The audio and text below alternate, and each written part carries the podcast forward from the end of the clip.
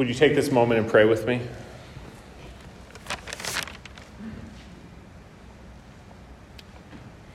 Father, we thank you for the word that you give to us. We thank you that you have inspired every one of these words. And we ask, Lord, for your spirit to illuminate our hearts and minds so that we might understand, that we might be good hearers, that we might uh, find application, and Lord, that we might see Christ. So we pray that you would help us in this time. We bring it to you. In Jesus' name. Amen.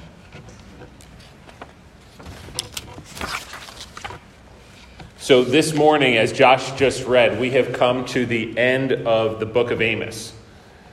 For some of us, this might be the first poetic, prophetic book that you've ever spent this much time in, in church. And as we come to an end, there is an obvious question that kind of runs throughout the nine chapters of Amos. How do we make sense of all of this judgment? It's a heavy and intense book. There have not been a lot of happy moments in Amos. There's a couple observations that I want to make that just kind of for the nine chapters as a whole. Because first we see God is holy, and God will reserve the right to judge his own household. God is not like the TV dad that kind of sits back while all the events around him are unfolding and he's kind of overwhelmed. God is holy. God will judge his own household. And we see that throughout Amos. But what we also see in Amos chapter 9 today, God is gracious. And God is radically expanding his household on a scope that goes far beyond what we can even conceive. For all the heaviness of Amos, we will see an explosion of grace at the end of the ninth chapter. Let's look back for a second and see the structure of the book from kind of a high level. In chapters 1 and 2, we see God pronouncing judgment on the neighbors of Israel. He denounces all of the surrounding neighbors of the nation of Israel and pronounces judgment on them. But all the while, he's drawing a geographic bullseye on Israel itself. And in chapters 3 through 6, we start to see that the heaviest judgment is reserved for Israel itself. Because with great privilege, as God's chosen people, Israel also has great responsibility. They have been neglecting their covenant responsibilities as God's people. So in chapters 3 through 6, we see descriptions of Israel's overwhelming guilt before God. They have mistreated the poor. They've taken advantage of their neighbor. Their worship has been idolatrous. Again and again, we see these themes. Then in chapters 7 through 8, we see a sequence of warning visions that depict the coming judgment on the nation. We see visions of locusts, of fire, of a plumb line, all of which demonstrate the impending doom that's coming to Israel. Last week, Pastor Micah talked about the vision of overripe fruit, which carried this message that it was now too late for Israel. Without, uh, without really understanding the structure, we might think that these messages are just repetitive, just judgment. But these were intensifying warnings that were meant to be restorative. There's a progression in these warnings. They were meant to be an invitation to turn. And yet, sadly, at no point does the nation repent. And now in chapter 9, we've made it to the end. We see here the finality of judgment. There have been so many warnings, messages of judgment, so many proclamations of future doom, and finally it happens. And then in the final five verses of Amos, we see the beauty of restoration and its restoration beyond anything the Israelites could have conceived of. So let's look at these two sections destruction in verses 1 through 10 and restoration in verses 11 through 15. At the beginning of chapter 9, Amos has another vision, but it's not really so future oriented. It doesn't take a lot of interpretation because now the doom is just here, it's come. Verse 1 I saw the Lord standing beside the altar, and he said, Strike the capitals until the thresholds shake, and shatter them on the heads of all the people. And those who are left of them I will kill with the sword. Not one of them shall flee away, not one of them shall escape. And here's the big idea escape will be impossible. Not one of them shall flee away, not one of them will escape. If you recall, one of the sins of the nation is that they had created their own center of worship away from Jerusalem. The king Jeroboam had created a new center of worship in Bethel. He had erected a golden calf to worship. He had appointed men to be priests who were not Levites. All of this was in defiance to God's command. And now, in Amos's vision, at this illegitimate place of worship, both the capitals and the thresholds are shaking. In other words, the tops and the bottoms of the pillars, they're both shaking. Remember, this is a time when Israel felt secure and prop- prosperous. They believed they had a strong military. Amos goes on to repeat no one will escape this judgment. Verse 2 If they dig into Sheol, from there shall my hand take them. If they climb up to heaven, from there I will bring them down. Sheol represents the underworld. And these polar opposites of heaven and Sheol are meant to convey there will be no escape, no hiding from God's judgment. Doesn't matter how high or low the people try to go, they will not be able to escape God's holy judgment. And that theme of pairs of opposites continues in verse 3. If they hide themselves on the top of Carmel, from there I will search them out and take them. And if they hide from my sight at the bottom of the sea, then there I will command the serpent, and it shall bite them. Again, the idea is if you go to the highest place, the highest mountain, or go to the lowest place, the depths of the sea, you will not be able to escape God's judgment. God is omniscient, He's all knowing, He's omnipresent, meaning He's everywhere. He knows all things, He's always present. Nothing is hidden from Him. You might notice in verses 2 and 3, there's kind of these echoes in the language from Psalm 139, which says, Where shall I go from your spirit? Or where shall I flee from your presence? If I ascend to heaven, you are there. If I make my bed in Sheol, you are there. And often, if we read Psalm 139, we read those words and we find comfort. Psalm 139 is often quoted and beautifully in connection with God's personal, close involvement in our lives. The scripture tells us God's eye is always on us. There's really nothing we can do to change that. And that's either very comforting or it's absolutely terrifying. And in this case, God's eye is on the Israelites and they cannot escape. Verse 4 If they go into captivity before their enemies, there I will command the sword and it shall kill them, and I will fix my eyes upon them for evil and not for good.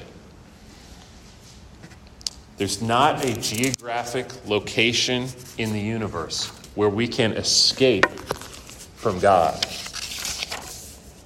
And verses 1 through 4 are describing this impossibility of escape.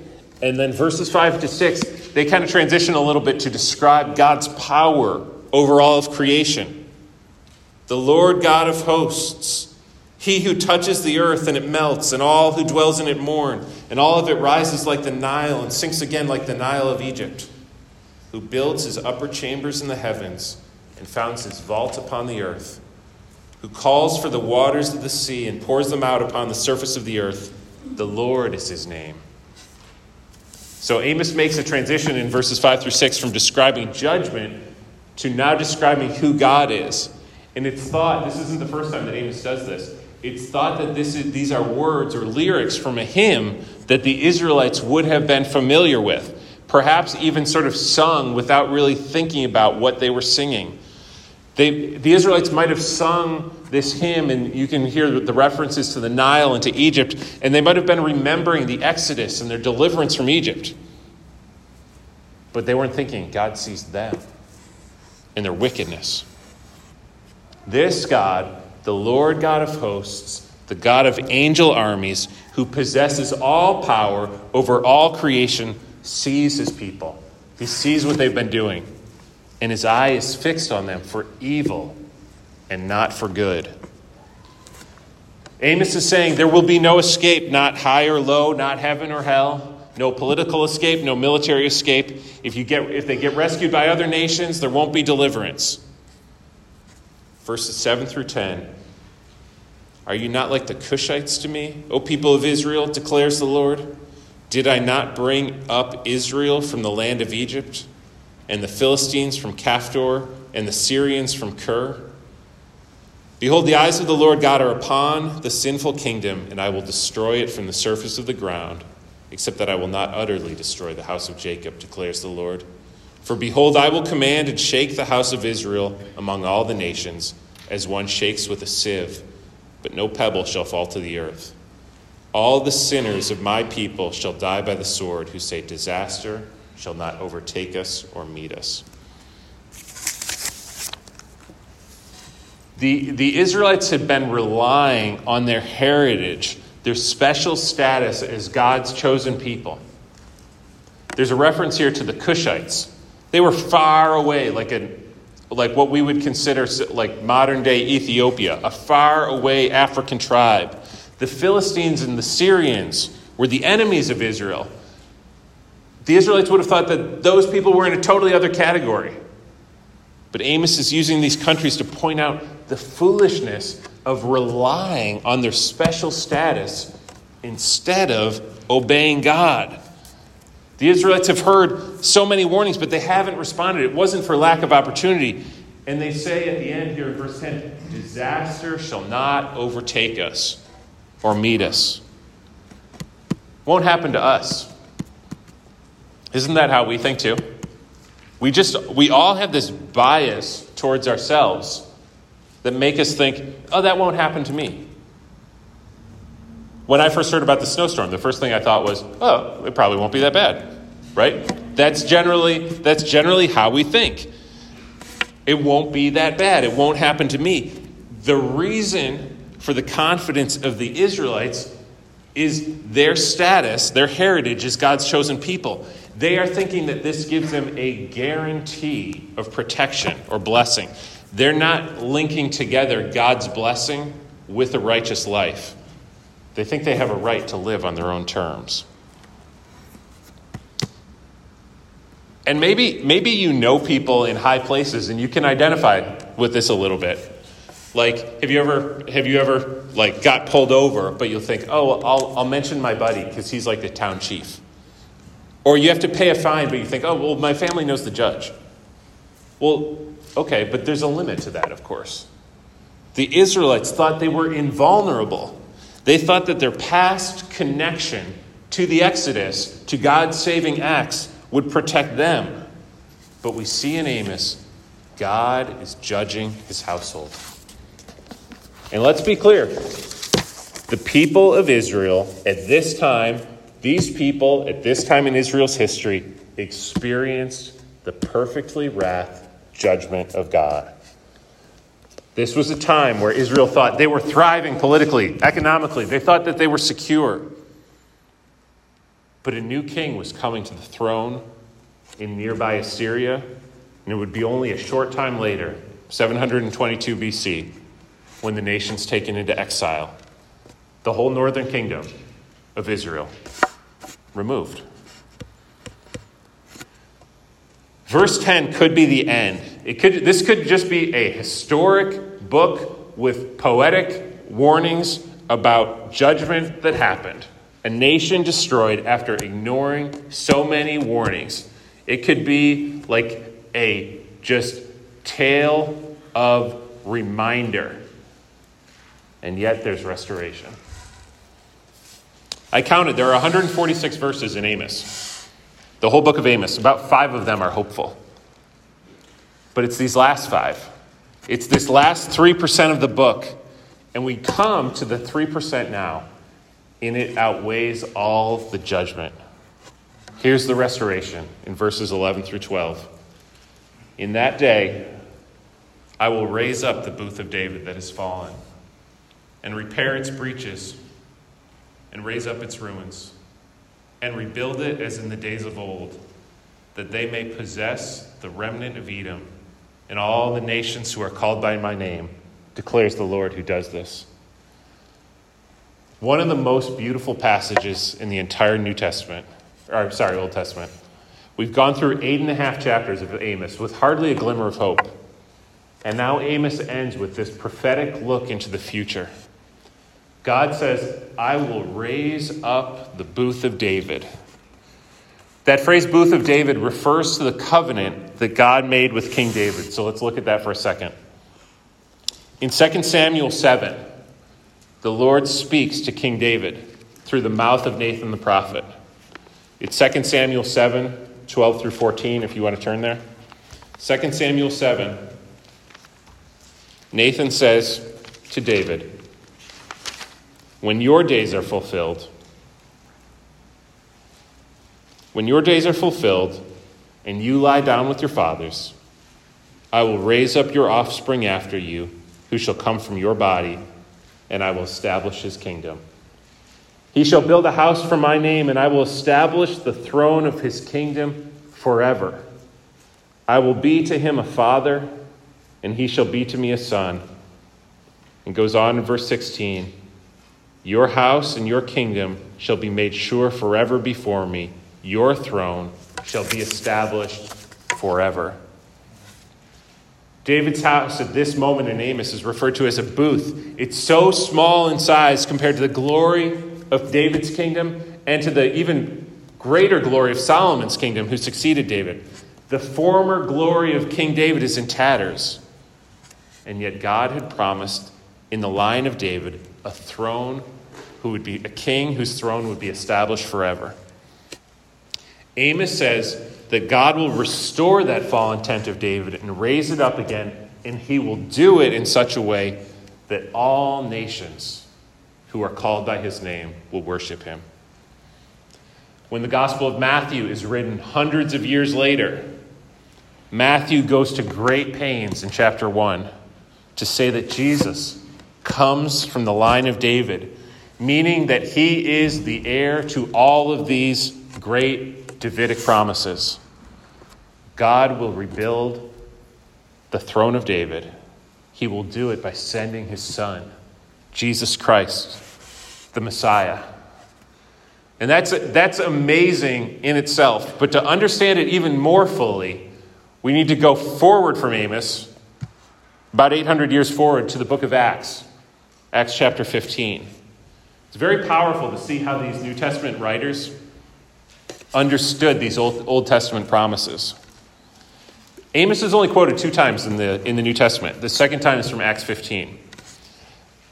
When we come to Acts, remember Jesus is risen from the dead. He has commissioned his followers to go and to make disciples of all nations. He's promised them that they will receive power from the Holy Spirit to be his witnesses to the ends of the earth.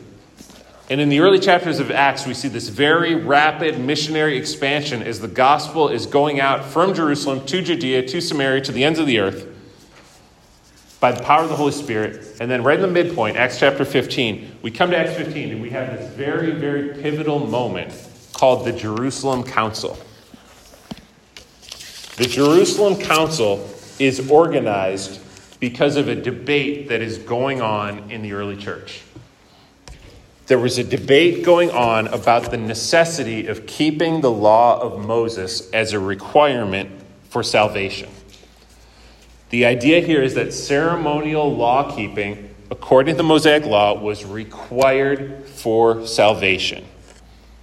And this debate kind of centralizes in Jerusalem. This is around 48 AD. It's an absolutely foundational moment for the early church. Paul, Peter, James, all the heavy hitters, all in one place, all assembled in Jerusalem. In our, in our American history, you know, we read about the, the Continental Congress, these guys, the founding fathers, debating for months before the writing of the Declaration of the Independence. Well, this is Philadelphia, 1776.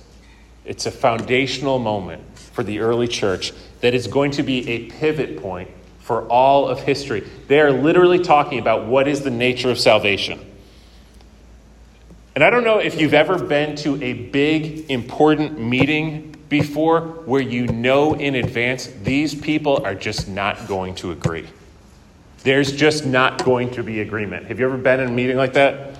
That's what's going on here. We have the apostles and leaders of the early church assembled, but Acts 15 tells us some believers who belonged to the party of the Pharisees rose up and said, It is necessary, this is referring to the Gentiles, the non Jewish people, it is necessary to circumcise them in order and order to order them to keep the law of Moses.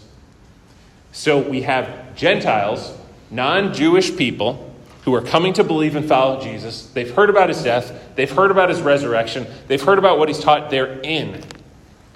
And then we have this is fascinating believing Pharisees. These are not intentionally false teachers. They were not the religious leaders who would have wanted to see Jesus killed.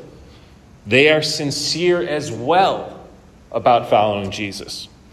But they're misguided and they say, okay, but these Gentiles are going to need to get circumcised and follow the whole Mosaic law. And the apostles and the elders were gathered together, like early church leaders, gathered together to consider this matter.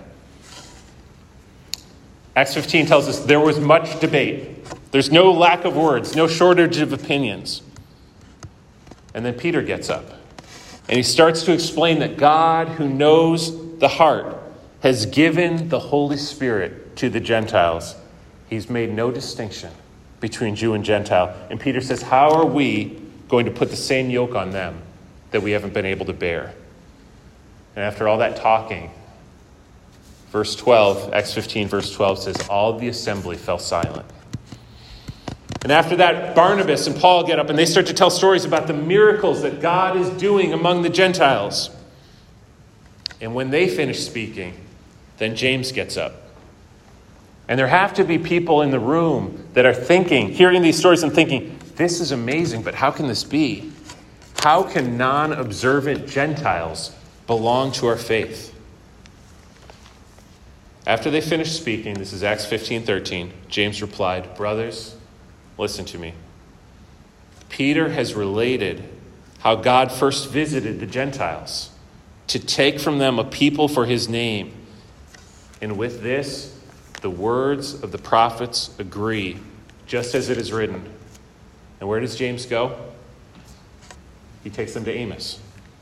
And James says in Acts 15, Remember what the prophet said? After this, I will return, and I will rebuild the tent of David that has fallen. I will rebuild its ruins, and I will restore it that the remnant of mankind may seek the Lord, that all the Gentiles who are called by my name, says the Lord, who makes these things known from of old. What James is saying that Jesus is the Messiah, the promised one. And now that he's been raised, a new era is beginning where all the nations of the earth will be included in God's blessing of salvation. This has always been in the heart of God, going back to his promise to Abraham. So when we read Amos, we see God is judging his household, yes. But we also see God is growing his household. And it's on a scale far beyond what anyone could have dreamed. It will be a house for all nations a house for all nations. Amos 9 13 through 15 continues and says, Behold, the days are coming, declares the Lord, when the plowman shall overtake the reaper, and the treader of grapes, him who sows the seed. The mountains shall drip sweet wine, and all the hills shall flow with it. I will restore the fortunes of my people Israel, and they shall rebuild the ruined cities and inhabit them. They shall plant vineyards and drink their wine. They shall make gardens and eat their fruit. I will plant them on their land, and they shall never again be uprooted out of the land that I have given them, says the Lord your God. The image here is of fertility so abundant that before the harvest is even fully reaped, the plowman has started for the next, the plowing has started for the next harvest. Imagine coming to work in the morning and they're still just counting the money from the day before. That's what's going on here. It's a picture of overflowing fertility and abundance. It's a picture of the glorious life in the kingdom of God when God's people, all, all of his people, all nations, are restored. The restoration, I hope you see, it's universal in scope. When sin entered the world, the ground was cursed and work became toilsome. But now we see here this picture of life under the Messiah where the ground is no longer cursed. It's abundance, it's fertility, it's security, it's total restoration. Really, this is a picture of the new heavens and the new earth. They will never again be uprooted out of the land that I have given them, says the Lord your God. God's purpose in judgment is always restoration. So there's a warning for us here in Amos. If we, as God's people, become casual or lax in our worship, if we think it's no longer our responsibility to live in love for neighbor, if we become complacent and simply go through the religious motions, then there's a very serious warning in Amos for us to repent. But in addition to our warning, there is incredible hope to come, and there is powerful energy for our mission because through Christ, God is redeeming for himself a people for all the nations. And we, as his people, get to be part of that. We get to anticipate the day to come, and we get to be part of God's plan in drawing, calling people to repent and to believe and come into the kingdom of God.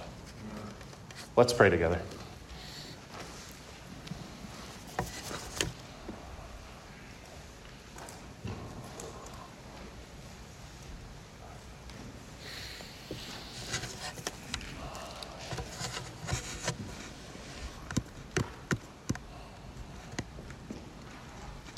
Lord God, we thank you for your word, and we thank you for the glorious hope that we see here in the scripture.